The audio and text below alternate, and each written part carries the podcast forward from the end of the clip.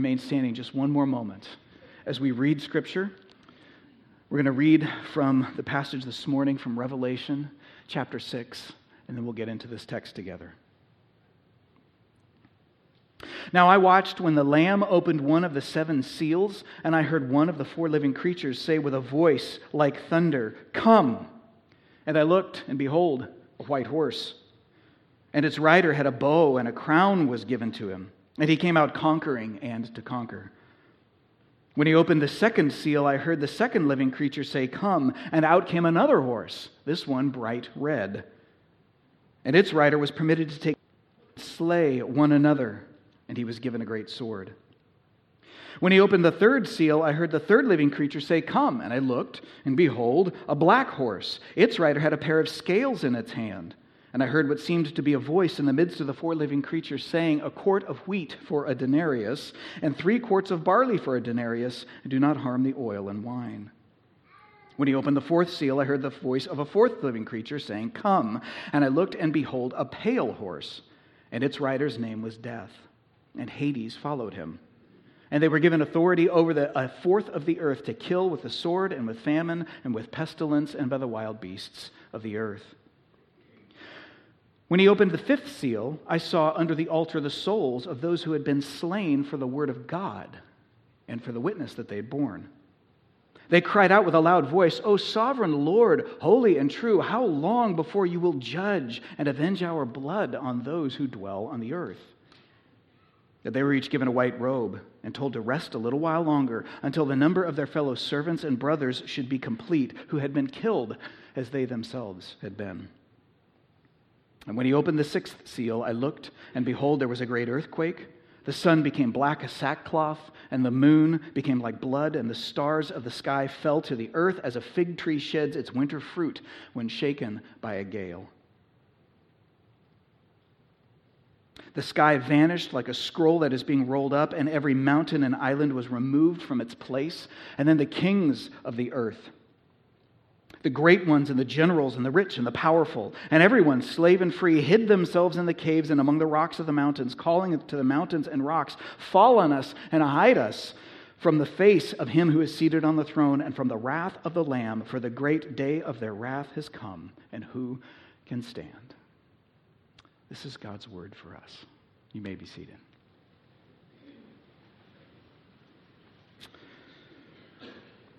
Well, Nothing says Christmas like the four horsemen of the apocalypse.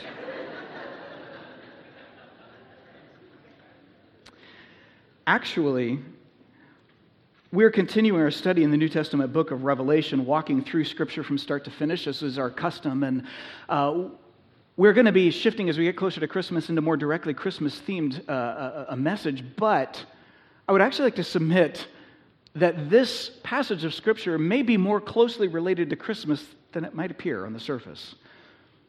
And hopefully, by the time we're done this morning, that will make some sense to you as well.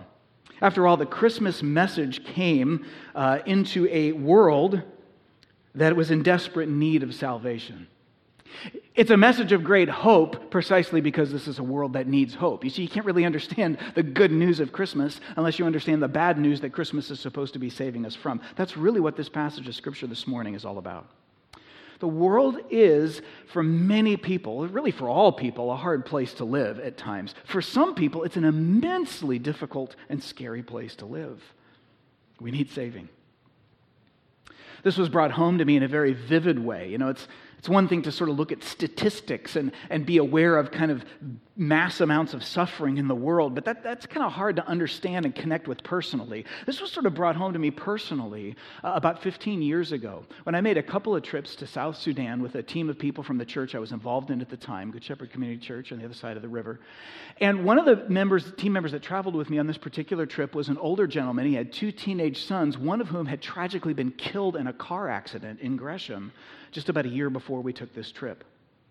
So he had been processing through the grief of that, and, and he was, uh, we were doing a, a, pastor training workshop for pastors and church leaders. There were probably, I don't know, 40 or 50 guys in this room. And, and uh, my friend was teaching through an interpreter. Some of them could speak English pretty well, and others not so much. So we, we uh, taught through a translator. And, and at one point, he was bringing up his own loss, the loss of his son. And, and he, he knew, he was aware that we were in a, a country that had been ravaged by war. Through the 80s and the 90s, Sudan had Africa's longest running civil war. Just millions of people killed, and millions more suffered in incalculable ways. And so he was going to make a point of connection. And at one point, after describing the, the, the, story of his son, he, he asked through the translator how many people in this room had had a similar experience where they had lost, they had had to deal with the death of friends and loved ones. And the translator started translating the question, and then some confusion ensued. And, and a couple of the, the, the, people who could speak more English were kind of going back and forth in their native language with the translator. And so even though we couldn't understand the words, we were sort of looking at him like his question seemed pretty clear to me. And we couldn't understand what they were saying, but it was clear they were debating over the best way to translate the question. And, and this kind of went on for a minute, and lots of people started getting involved. And, and finally, clearly, two or three of them convinced the translator that no, no, this was the question. And they all sort of laughed, like, hey, okay, they got it. And then what happened next is, I think, what made this otherwise totally insignificant moment stand out in my mind. Because they all stopped looking at each other. They turned back to the front of the room where my friend was teaching. And I kid you not, every hand in that room went up. Every single hand. I figured a lot of them would go up. I didn't see somebody who wasn't raising their hand. Turns out, in retrospect, the confusion wasn't over the language. The confusion was over, like, really? Is that what he's asking? You see, for the Sudanese back in the, the 90s, and this was now the early 2000s, they'd lived through the 80s and the 90s. The question was preposterous on its face. That's like asking, who breathed today? Everybody's lost somebody. Everybody has witnessed with their own eyes a close family member killed right in front of their face or starved to death. Like that was normal. It was kind of a silly question at first. And I realized that's not normal for me. That's not the world I live in, it's the world they live in. It made vivid to me that the world can be a very difficult place. This passage of Scripture, Revelation chapter 6, deals with a very complex and difficult subject. It's the subject of suffering.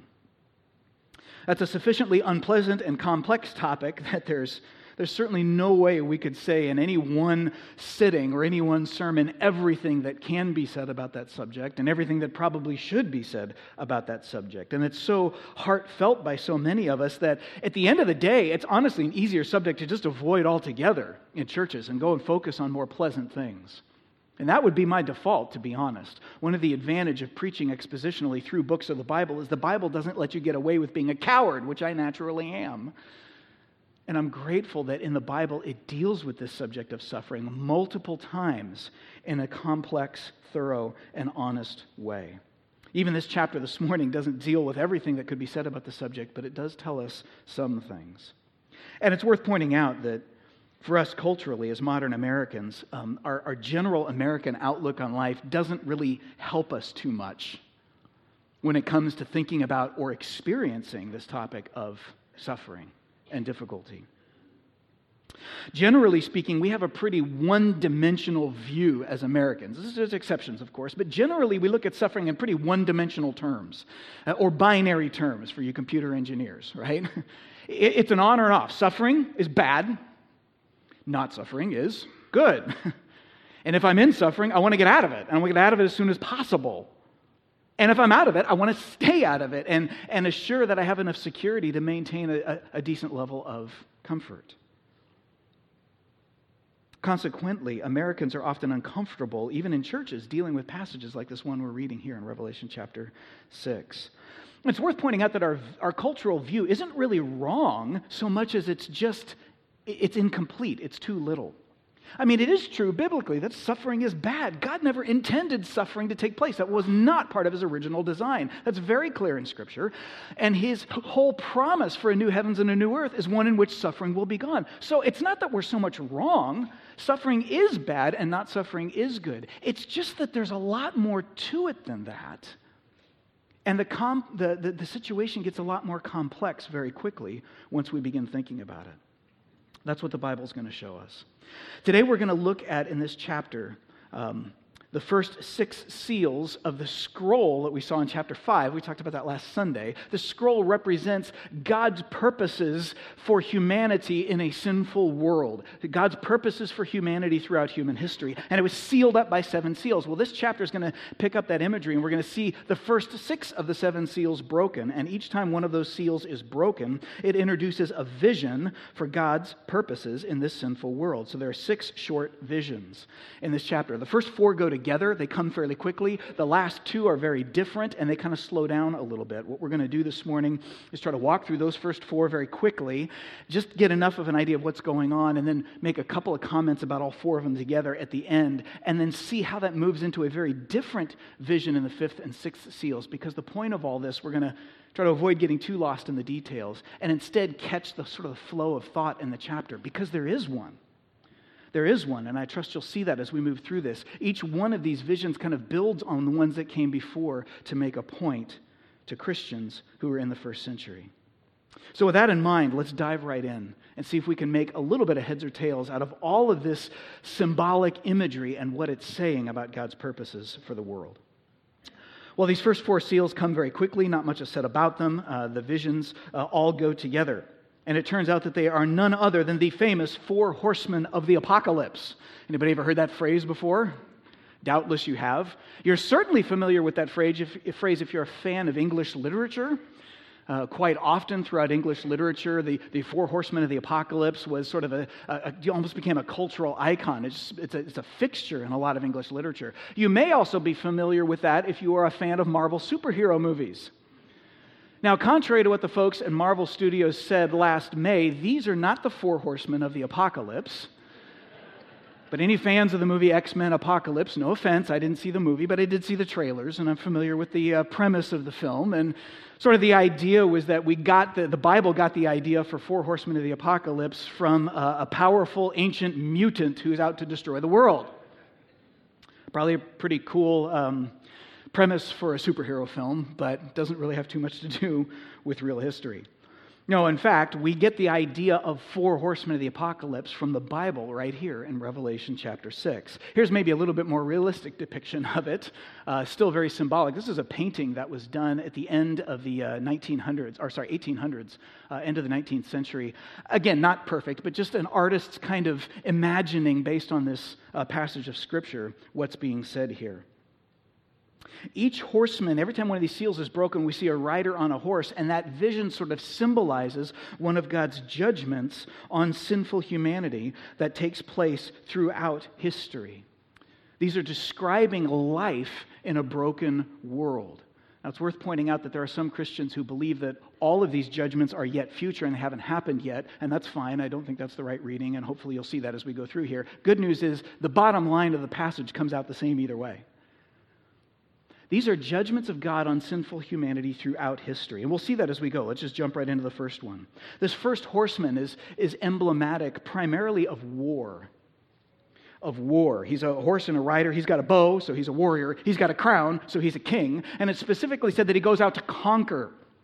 And it's a pretty clear reference to the fact that all throughout history, including in the first century, and frankly in every century since then, so much of history has been defined and shaped by one group or tribe or nation going to war against and dominating and conquering another. And power shifts through combat, and thousands, tens of thousands, millions even die. That was what was brought home to me when we were in South Sudan. Their world was so different because their nation had been ravaged by war in a way that mine had not. War is one of the judgments of God on a sinful world. Second horseman comes out. He's emblematic, probably more of, of civil unrest or breakdown of society. There's some overlap there. These, these four aren't to be pressed too literally, they, they overlap some.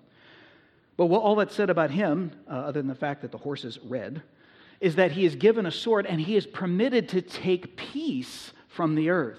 So the picture seems to be that there's stability and there's peace in the society. You know, you have law and order.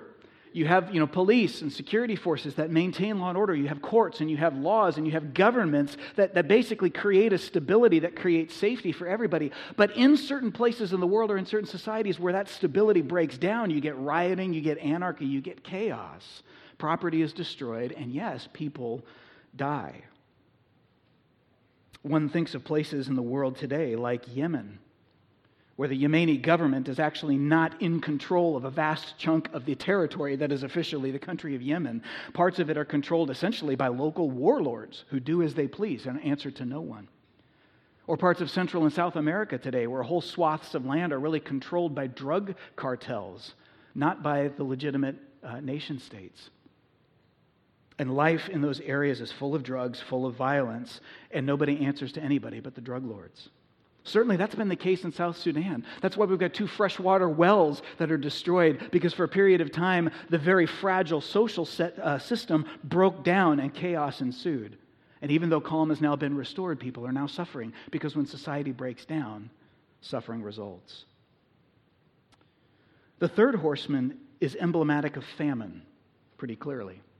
Uh, he's said to be riding on a black horse, he has scales in his hand.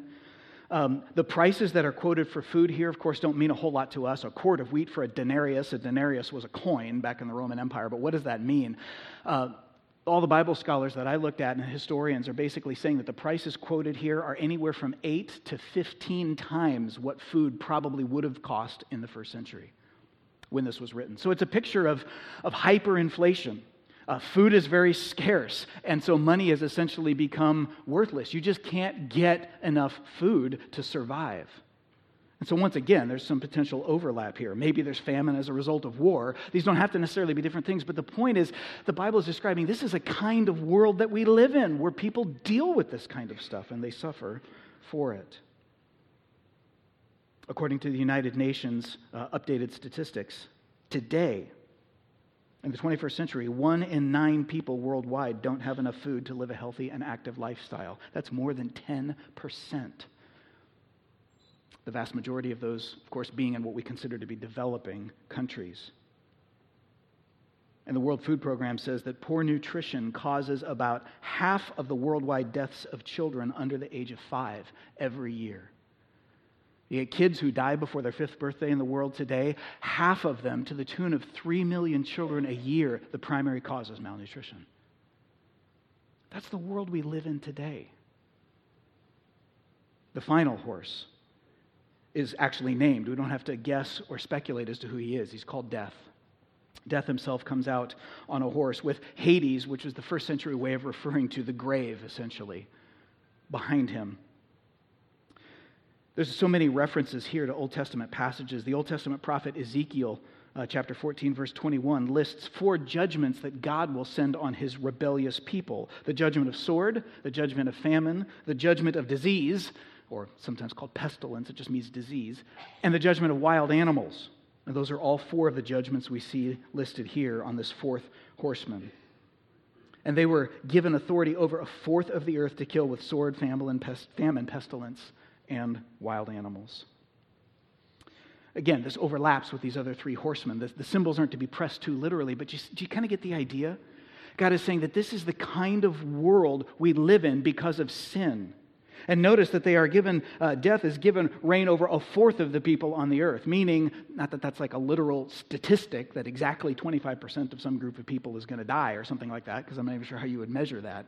The idea is that not everybody suffers directly from all of these judgments. Not everybody's going to die, but some people do. In fact, a lot of people do. Enough so that it makes the world a really scary place to live, even for the three quarters of people, or so, uh, symbolically, who may not die. The world is a scary place to live for everyone. So these are four judgments God sends on a sinful world. Now, let me just point out three quick things about these four horsemen uh, to help us move on. A lot could be said. We'd be here all day if we looked at every detail of every symbol. Here's what I think is important in order to, to kind of grasp where I think the Bible's trying to take us here. First of all, notice that these judgments from God, it's, it's, it's sort of a heaven's eye perspective on the whole world. These are kind of universal, worldwide judgments. They're not specific, they're not localized, they're not aimed at certain parts of the world or individual people or even groups or nations of people. They're global and they're worldwide. And that becomes important because it helps us understand what not to take away from a passage of Scripture like this. What this means is we should be very uh, reticent. In fact, we shouldn't do it at all, I think, to look at a passage like Revelation chapter 6 and say, oh, if I see somebody or some group of people suffering, that must be God's judgment on them because of their sin. That's not what this passage is saying at all. Back in the early 2000s, after Hurricane Katrina hit the Gulf Coast of the United States, caused huge destruction. A lot of people died. There was one or two, probably well intentioned, but in my judgment, not very thoughtful Christian leaders who had a platform and went on record as saying they believed Hurricane Katrina was God's judgment on the United States because our culture had become sufficiently decadent that He was giving us the business. That's not what this is saying. That's not what this is saying, because you can flip that around too. We in the U.S. certainly face far less famine and far less war in terms of our experience of it than people in Sudan do. But it is not at all because we are far more virtuous and they're just awful people. You see, these judgments aren't directed at individuals or even nations or groups of people. It's a worldwide thing. The picture being painted here is that all of humanity is sinful because all of us have rejected God as God. All have sinned, the Bible says, and fall short of God's glory. And the consequence is that the world we live in is broken by sin, and God judges the world. It will occur in some places more intensely than others, but it's a general statement about life in a broken world. Secondly, you can't mistake the fact that God is seen to be sovereign over all of these judgments. This is one of the first places where we begin to realize that the idea of, of suffering in the world is a more complex one than we might at first like it to be. We'll say more about that in just a few moments. But note the language in each one of these descriptions. This uh, horseman was permitted to do thus and such. It was given to this horseman to do thus and such. These, these uh, horsemen, symbolic of these sort of plagues, were not able to fully unleash uh, their power, as it were, on the earth until God said, okay, you can do this much. And He does give them that permission. He is sovereign over it. Now, God does not create war. His purpose is not to create famine or suffering. That's the result of sin. That's the curse on the world. Human, sinful human hearts create evil and suffering. But God is sovereign over the consequences, the corrosive consequences of sin and evil in the world. That's very clearly the picture that the scripture is painting for us. He's restraining it at some points and alternately relaxing the restraint at other points to let it do what it does. That's the picture that's being painted here. And it's worth pointing out that on the one hand, that maybe makes us a little bit uncomfortable. Like, I don't understand how a good God can do that. It's also worth pointing out, on the other hand, that that's actually intended to be good news. And at this point, we're like, what? That's good news? Yeah, that's good news. Because remember who this was written to.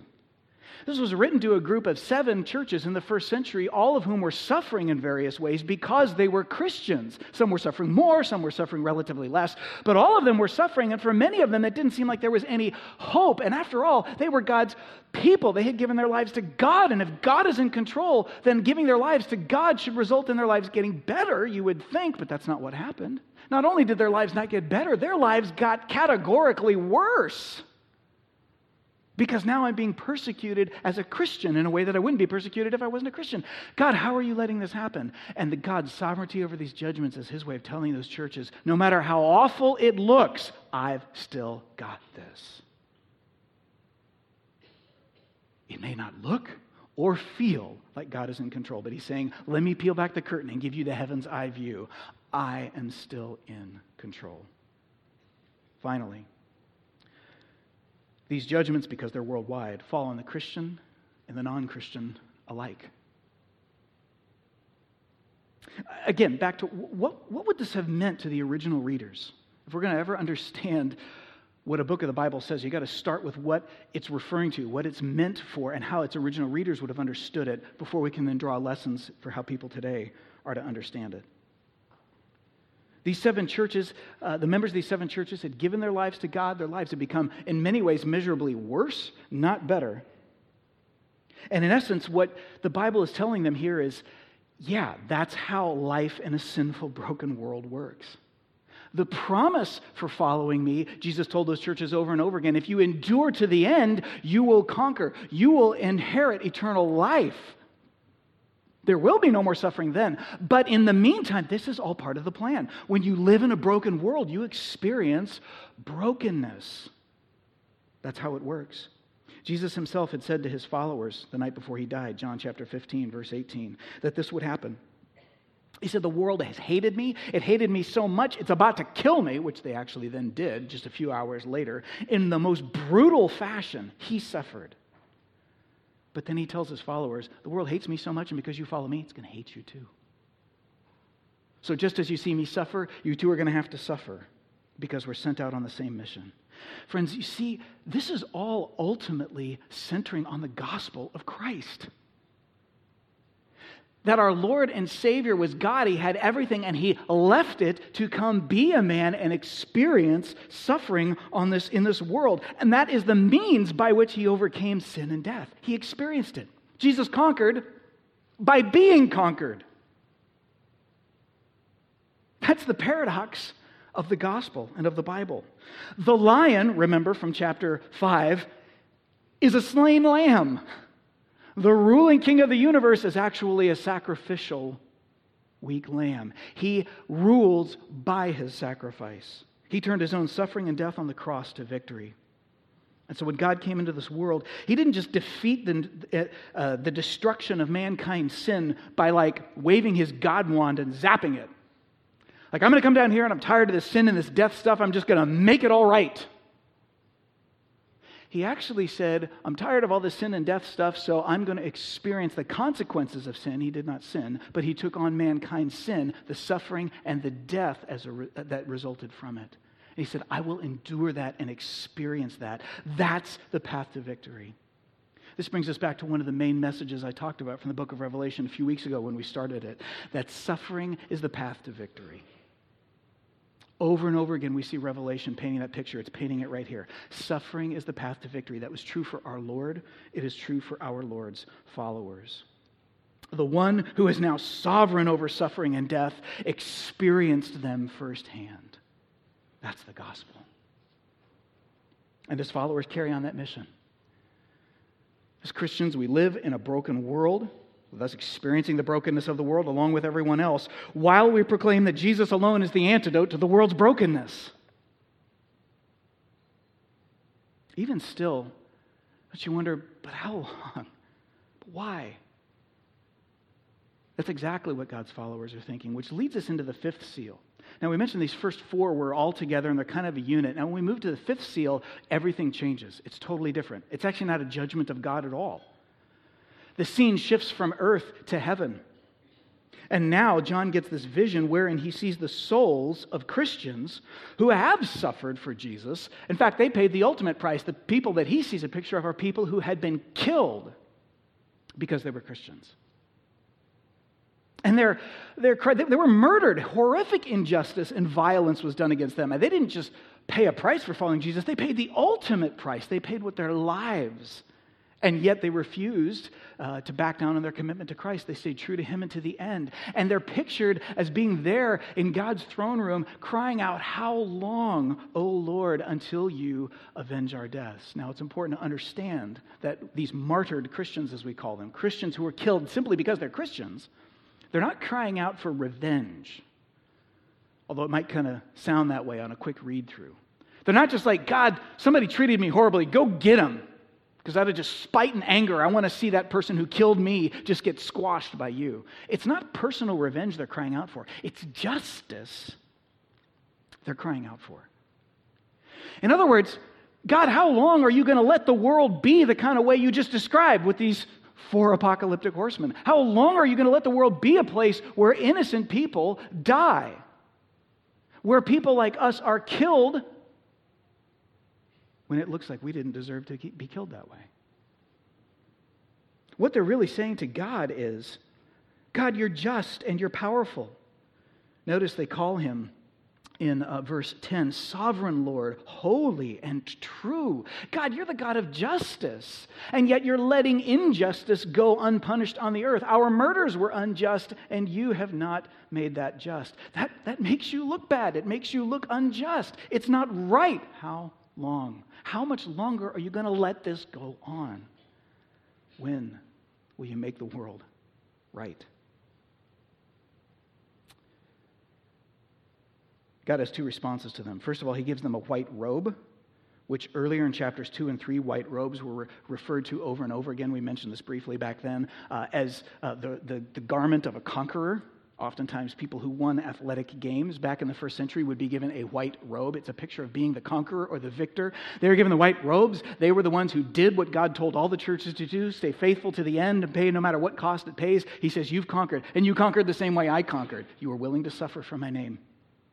And that's what he calls us all to. They represent, in many ways, all persecuted Christians as those who paid the ultimate price. Every Christian who has to pay something because he or she follows Jesus are sort of represented by this group who paid everything. And he says, Stay faithful through what you have to endure until the end, and then you will receive your reward. But then their, their question is answered. They're told to wait a little longer. Again, herein is some of the Bible's complexity when it comes to the presence of evil and injustice in a world over which the good and just God is sovereign. God promises that He will indeed right every wrong and justly punish every injustice, but not quite yet. But not quite yet. And then He says, wait a little while until their number should be complete. Remember, this scene is one of the seals of the scroll being broken. And the scroll being broken means the scroll's being opened. And the scroll we talked about last week was God's purposes, his plan for a sinful, broken world. What is God doing in history about humankind's sin? All of these seals each represent some of the things that God is doing in his plan. Part of God's plan is that his people would experience the suffering and the brokenness of this world while they testify to the gospel. That's what Jesus said in John 15. That's what John is seeing pictured now in a visionary, uh, uh, visionary image here in Revelation chapter 6. God says there is a number, there is a limit that's part of my plan of people, Christians who will actually be killed, is directly what he's talking about here, because they are Christians. It's like God says, I know that that's going to happen, and I factored that into my plan. I am sovereign even over the murder of my innocent followers simply because they're Christians. But there is a number, which means it's not infinite, and it will not go on forever. God's patience with sin does have a limit, and there will come a time when enough Christians have been killed for their faith that God says, enough. Enough. No more suffering and no more death. We're done here. That's not yet, they are told, but it is coming. And, and as we see the thought then get developed by these visions, that leads us to the sixth and final seal, the final one we're going to look at this morning in this chapter, which I take to be a, um, a picture of the final judgment that God will institute on the earth someday in the future. Everybody understands this is a picture of something God is going to do in the future. Whether you think he'll do more after or not is debated. I think this is clearly what he's talking about at the final end time judgment. And that becomes clear in a lot of the language that's being used. Uh, this, the verses in, in, in, verses 12 to 17 draw so heavily from the Old Testament. There's literally more than a dozen allusions to Old Testament passages. We don't have time to go over them all this morning. Let me just give you three so you can get some kind of an example.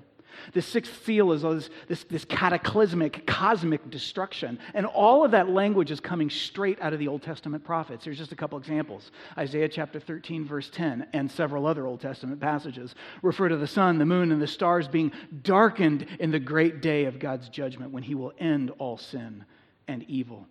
Uh, Isaiah chapter 34, 4 refers to the sky being rolled back like a scroll. That language is coming straight out of the Old Testament prophet Isaiah.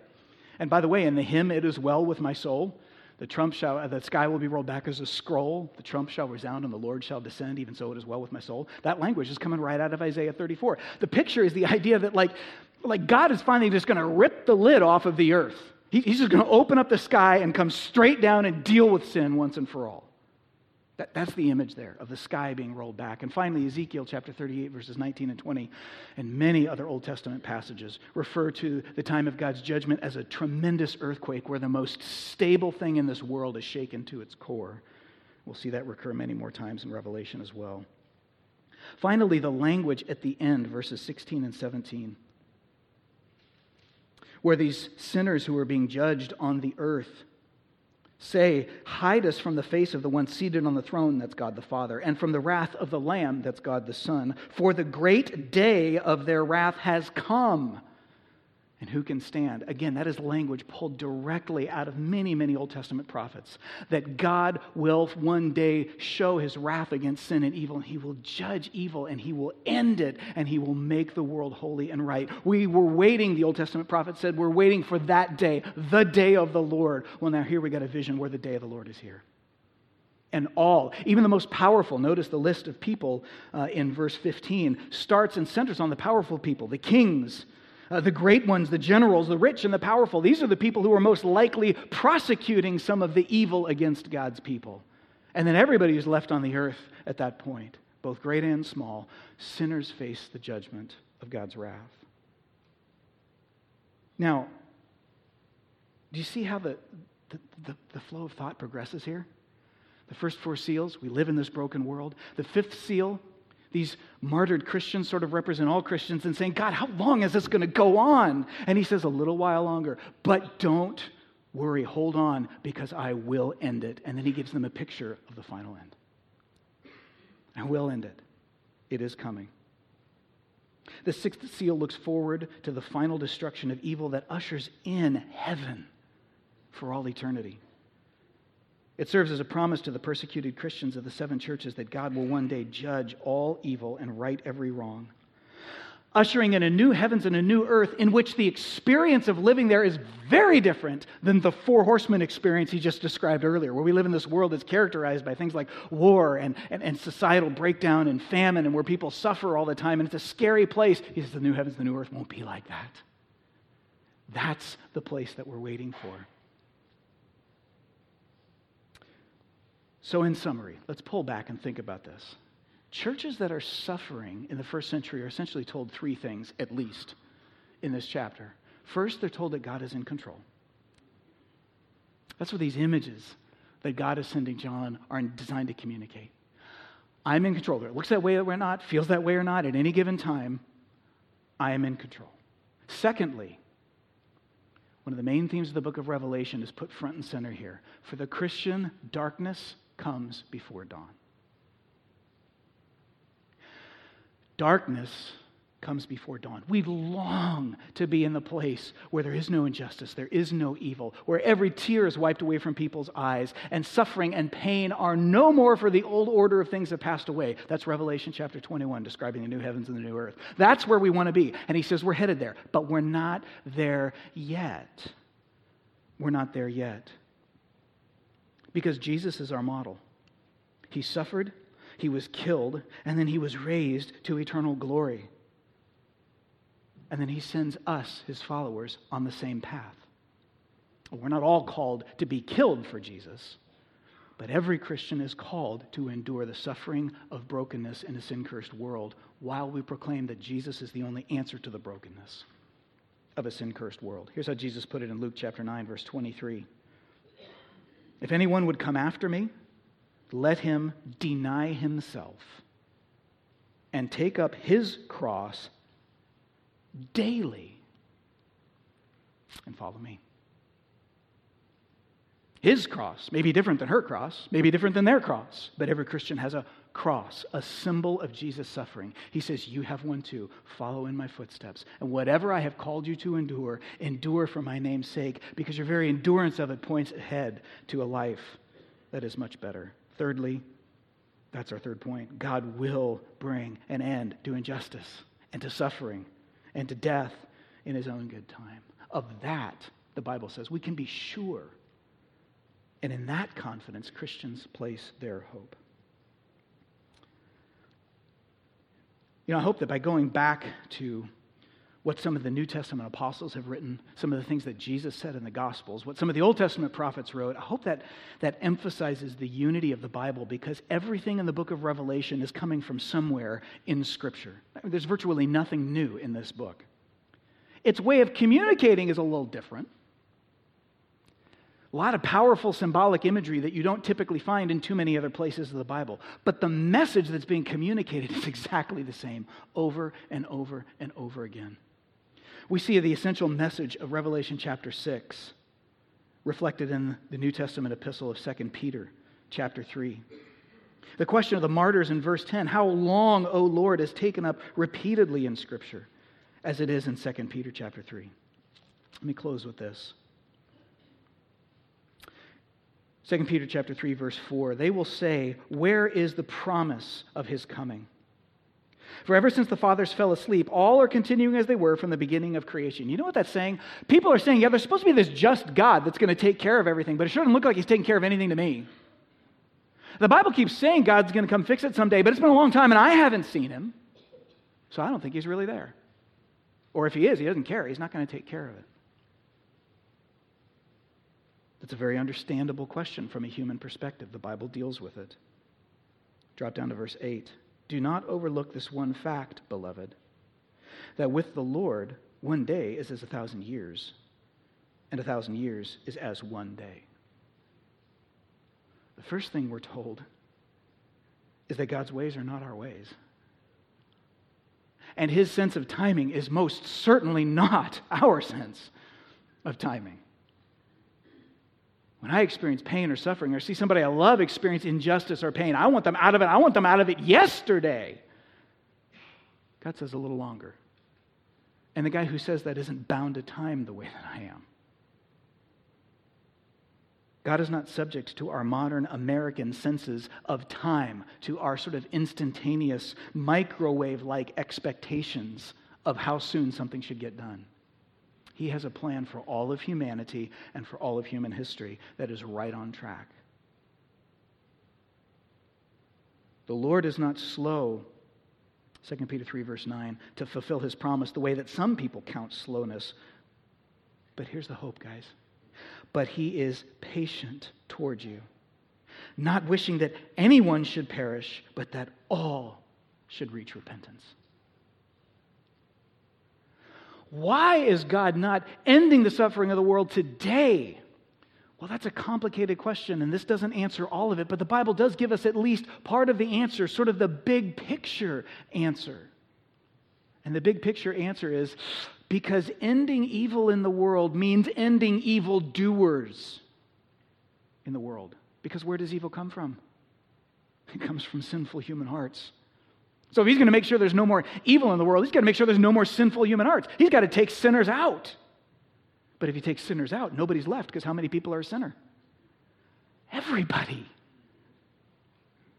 And so in his patience, he's putting up with the injustice. He's sovereign over it. He's even using it to accomplish his purposes of purifying his people and calling people to repentance. But he will deal with it. In the meantime, he is as it were, artificially withholding his final judgment so that more and more men and women have the opportunity to repent, to embrace Jesus Christ as their Lord and Savior, and to escape that final judgment when it does come. He's doing it out of mercy. The Apostle Paul writes in Romans chapter 2 that the fact that God has not judged me ultimately and sent me to hell for my own sin is itself the kindness of God. And that kindness is meant to lead us to repentance. This is not everything we can say about the subject of suffering, but one thing the Bible says, I believe very clearly, is that evil continues in the world because God, in His mercy, has given us Jesus Christ. And Jesus Christ's presence means that we can repent and we can escape the just punishment for our sin. Instead of getting eternity separate from God in hell, which each person deserves, the Bible tells us, we get eternity of joyous bliss in God's presence, which we don't deserve. Jesus deserves that because he was the only human being who lived without sin. But in Christ, we take his inheritance. He shares it with us, and we become his brothers and sisters, the Bible says. We share in his inheritance rights. We become the sons and daughters of God, not because of what we deserve, because of what he did. What a blessed, joyous message. And God says, I'm holding off dealing with all injustice until enough people have finally repented and enough injustice has been done that someday it's going to end. 1 Peter 3 concludes in verse 10 But the day of the Lord will come like a thief when nobody's expecting it. Then the heavens will pass away with a roar, the heavenly bodies will be burned up and dissolved, and the earth and the works on it will be exposed. But according to his promise, verse 13, we are waiting for a new heavens and a new earth in which, in which righteousness dwells. Do you see the connection to Christmas? How good a news is it that God became man and entered our world in order to suffer and to die and make a way for you and I to not suffer and not die for all eternity? We are kind of a natural um, section break in the book of Revelation. And so I mentioned at the outset, we're going to kind of do it in three chunks. This is the end of the first chunk. For the next few weeks, we're going to shift gears and do some more directly Advent and Christmas related things. And then we'll resume our study of the book of Revelation after the first of the year.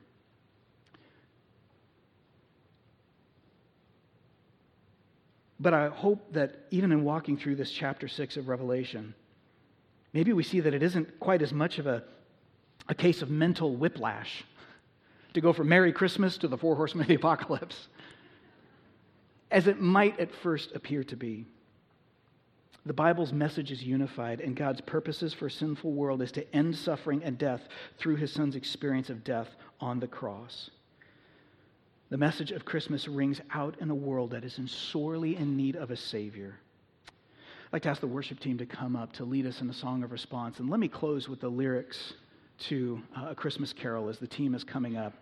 Um, stanzas four and five of the Christmas song, It Came Upon a Midnight Clear, read like this.